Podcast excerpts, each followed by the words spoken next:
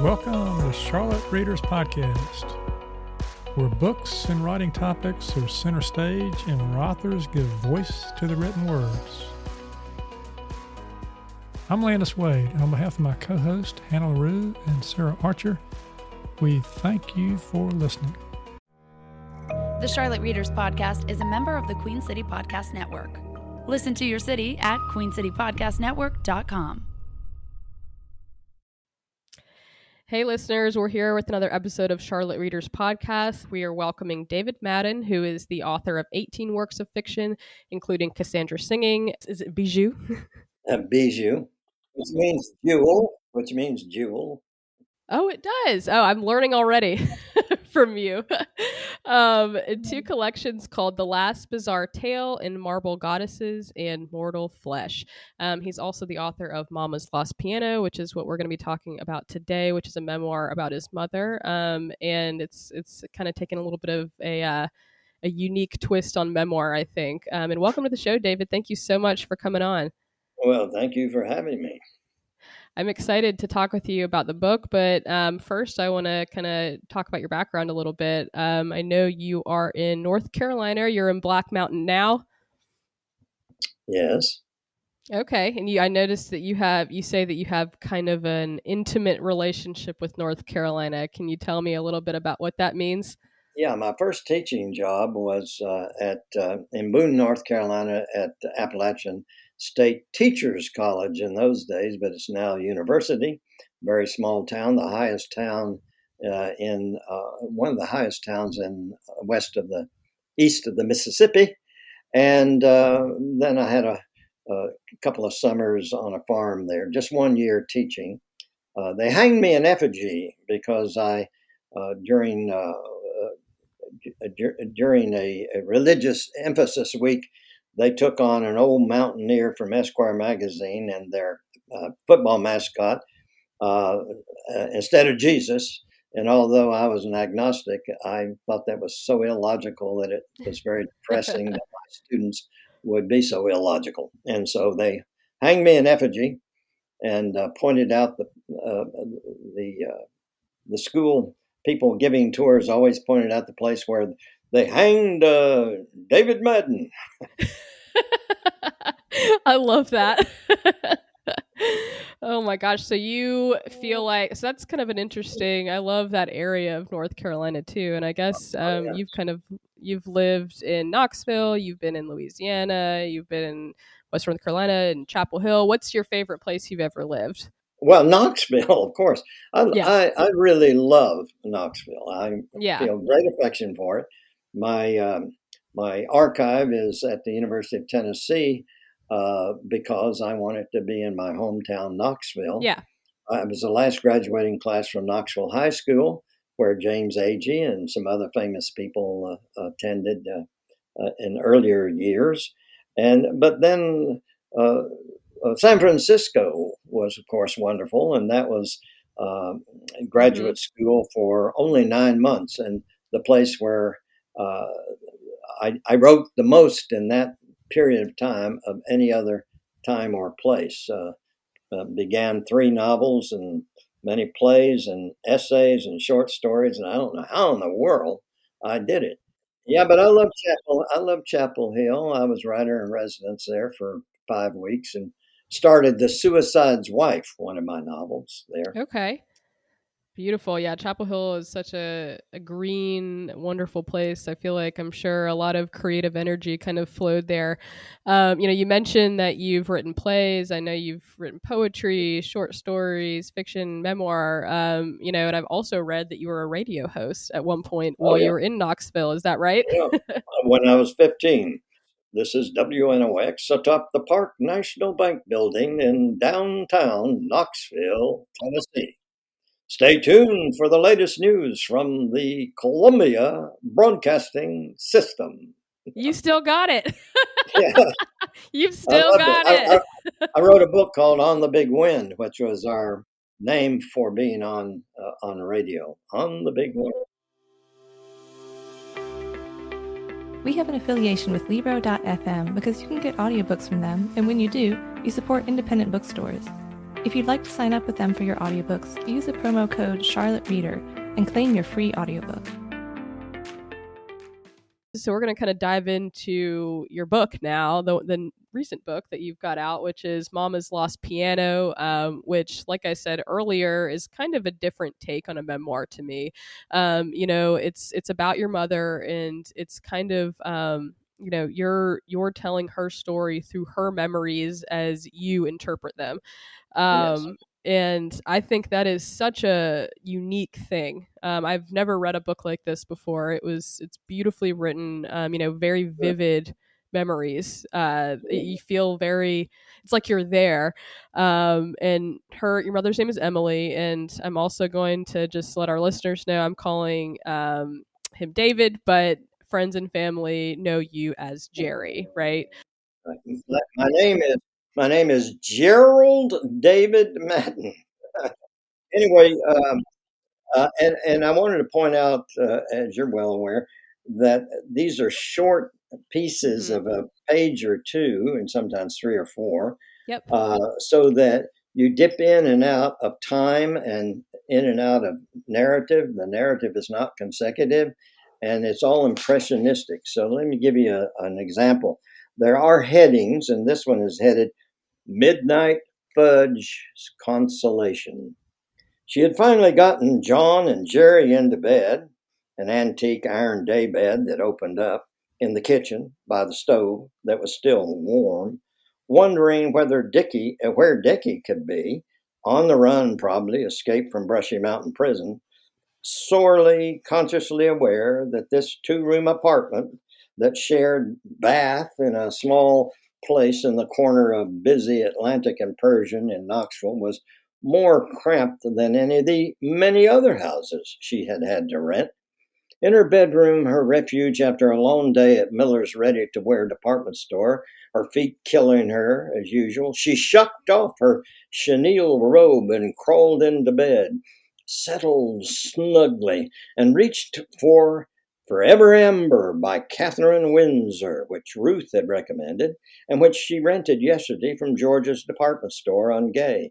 Her place marked by a white store ad for Stokely's canned pinto beans, two for 27 cents, that she would also use tomorrow when she went to uh, get the groceries. And then she reached for the box of Russell Stover assorted chocolates that she had craved all day long, uh, all the way home on the streetcar. The sight of the dark brown little paper cups, all empty, made her instantly fling the box across the room, setting the window shade to rattling. She lacked, she lacking clo- uh, chocolate made her whimper. All day's wrecked moments condensed into tears. She dug Granny Merritt's old hot plate out of the crammed full bedroom closet, then marched back down the ice cold hallway into the kitchen and, quiet as a robber, gathered what she needed into Mother's cast off iron pot. And, and uh, on the hot plate, she lovingly stirred the fudge to boil until she just knew, even without doing the hardball test, it was ready. And she beat it to a lustrous brown then a dull brown, and when the spoon began to resist, she poured it onto a buttered plate, crawled back into bed, and, propped on the pillows, opened Forever Amber, slowly savoring the fudge she knew she so richly deserved as she read. But from the kitchen through the wall came John's whining voice, and then Jerry's, Mama, Mama, I smell fudge, Mama. Her mouth full of fudge, she yelled back at them, You all hush up in there. You're going to wake Mrs. Yarborough and her baby. Then she sucked up into her mouth the fudge that had drooled. Did you get hungry while you were writing that one? I feel like I was Yeah, just getting my mouth was just watering. Every time, every time. To me, that's love that. Uh, it's very funny, but at the same time, it's probably the saddest story I ever told. yeah. because it really is a what I call a charged image of my mother's life.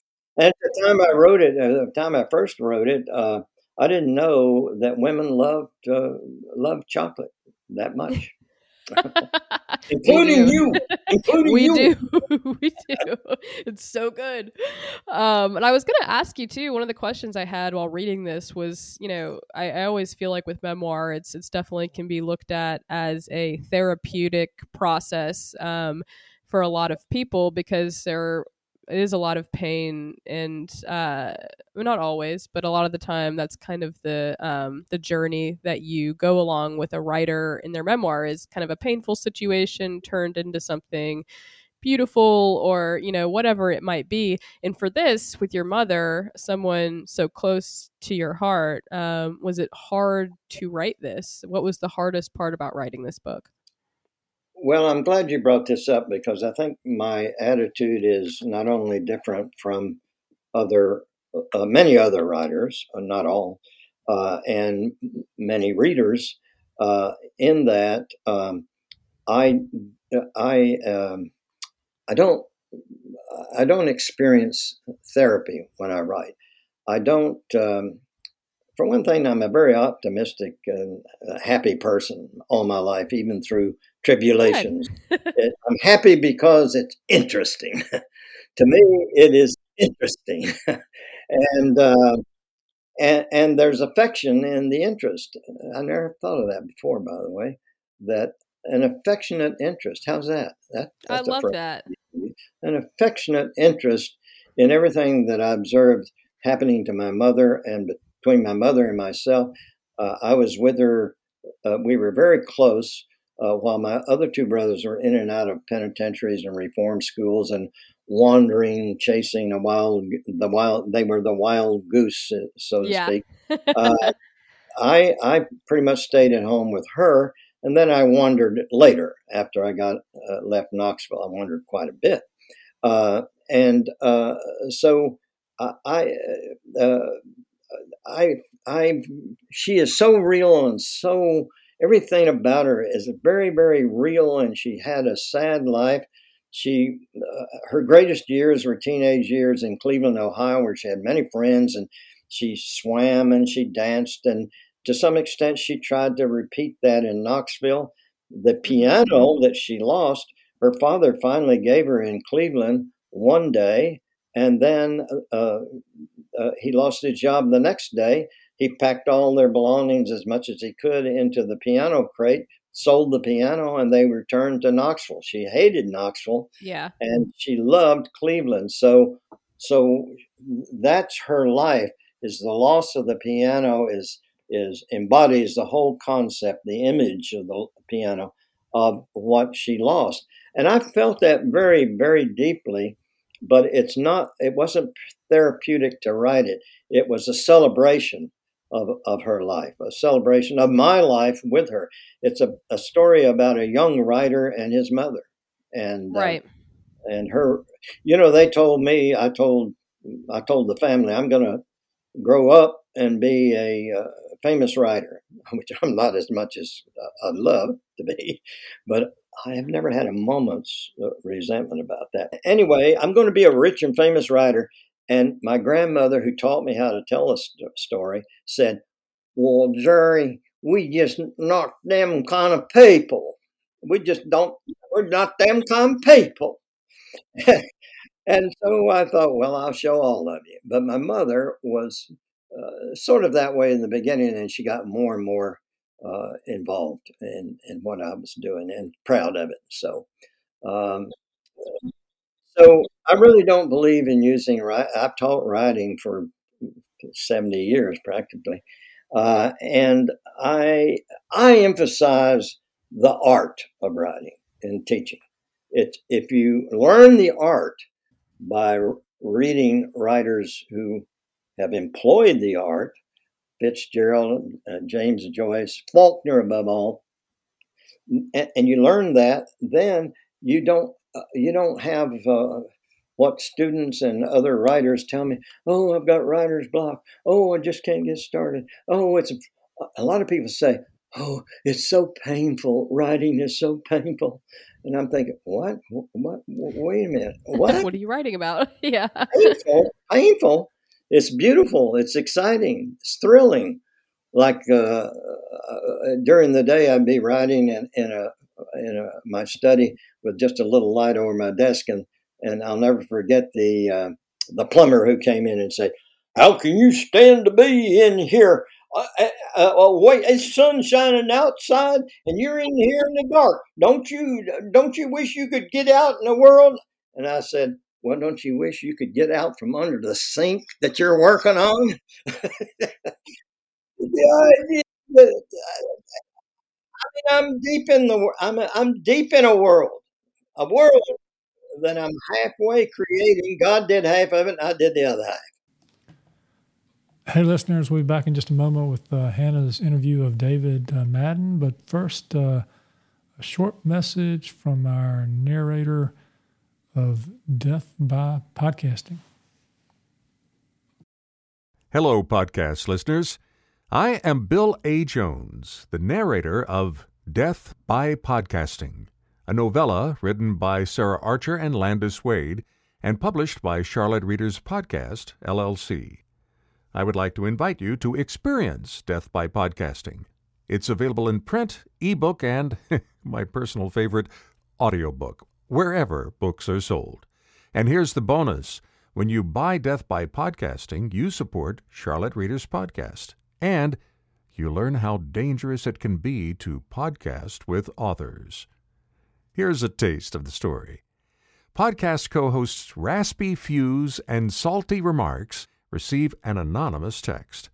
One of the three author guests you plan to interview Tuesday night intends to kill you both. At first, the co hosts think the text is a joke. Why would egotistical poet William Z. Wisp sexy romance author Della Molasses, or tightly wound thriller writer Edwin Nocturne want to kill them. Raspy and Salty have never met the Scribblers.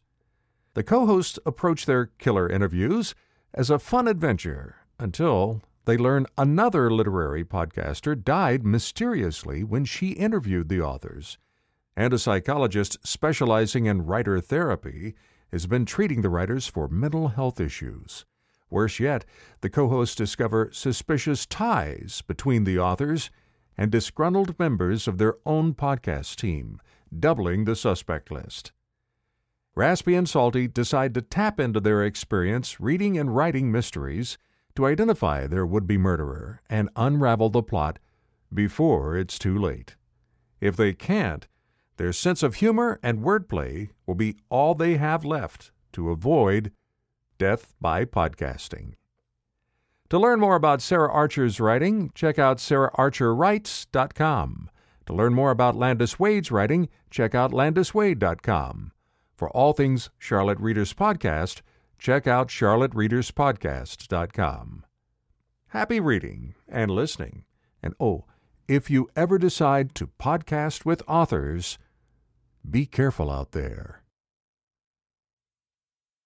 Oh my gosh. I can tell that you are the kind of person and writer uh, that meets people and you just automatic you have like the character, the drive to tell a story about their character. It's so funny. I love that.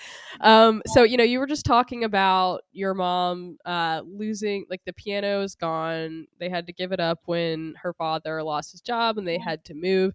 Tell me about the first time that your mom told you that story and how how did you feel?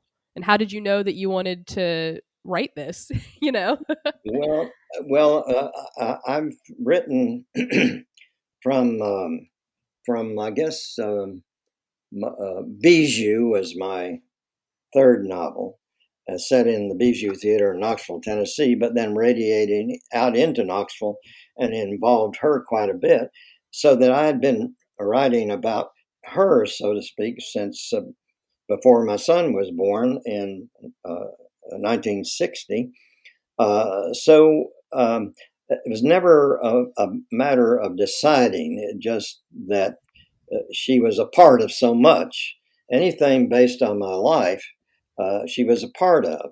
The uh, book that I've, memoir that I've just finished called My Creative Life in the Army. How's that for a oh, title. I like that. My creative life in the army. You've piqued then my it's interest. Full of, it's full of letter. It's full of letters from her to me, as in as wow. is the memoir. Momma's Lost Piano is also has a lot of letters she wrote to me called uh, Epiphanies, one epiphany after another, to use a religious term, which is an embodiment of many feelings and, and radiates implications of all kinds, so that so that like the piano, uh, every scene is not just literally what's there; it's implying so much more. And uh, no, it, it's it it. Oh, I tell you, it might be interesting. Uh, I started it um, January first. I forget exactly the year. I think it was nine, yes, 2012. Um, January 1st, 2012, and ended these sessions, quick sessions every night, uh, a year later, December 31st, uh, 2013. So that every night you know, I'd go into my study and I would do these short pieces. And it was a wonderful experience, much more wonderful than a straight narrative line, where I probably would have had to do a lot of research and felt obliged to include everything I researched. Right. Wow, that's that's super interesting because that's what I was I was thinking this whole time when I was reading this. I'm just like, wow, that had to have been a ton of conversations with your mom too, just over the years. Yeah. Um, were there stories that didn't make the cut? Uh, yeah, the uh, the it was too long. It was about um, 400 pages, and I think that this kind of book, memoir, uh, would not sustain the interest for 400 or 350 printed pages. So I did, sadly, I have to cut some out. But then, you know, who knows? Maybe they'll find their way into some other, some other piece. We have a newsletter called Beyond 300, and we'd love to have you sign up. This is where we share what's coming on the podcast, provide helpful links, and keep you updated on the podcast and the hosts. You can sign up at charlottereaderspodcast.com or the websites of the hosts, landiswade.com, saraharcherwrites.com, or spellboundpublicrelations.com. And by the way, we won't spam you because that takes way too much time. Um, so I was gonna ask you one thing. I definitely want to cover with you. Um, I know we're. I feel like I could talk with you forever. We're, we're already running out of time now, but I want to make sure I ask you. Kind of. Um, you know, you said that you've you've been teaching writing for seventy years. I know you've written a ton of things: uh, plays, poetry, fiction, memoir. Um, what are a couple of the things you've learned about writing and the creative process since you started? Um, what like you know what would you tell yourself as a young writer uh, today? Well, um, I had picked up early so vividly uh, some of the basics of the art of fiction. The things that I picked up later, uh, I think, are very, very uh, useful. Uh, I use the phrase the charged image. There's nowhere in literary criticism that you will find that phrase. It came to me uh, when I read Ezra Pound's um, uh, great literature um, must be charged with meaning. And by that, I think he meant with images because he was an imagist. He was just using that. I don't think that's a good word. Charged with images, I would say. And uh, a charged image is the most powerful image at the center of of the story you're writing or the novel. I give you an idea is the charged image in Huckleberry Finn is uh, Huckleberry Finn and Jim on the raft on the Mississippi River. The charged image in Don Quixote is Quixote and uh, Sancho Panza approaching the windmill, which is one of the most famous moments uh, in all literature. And the charged image in The Great Gatsby is the green light at the end of Daisy's dock, which is introduced in the beginning and comes back in the end. But in the original version, he had the two passages up front and he chopped it off and put it at the end. A brilliant artistic decision. And another thing is the the relationship between point of view, the point of view which, from which the story is, is presented, and the style.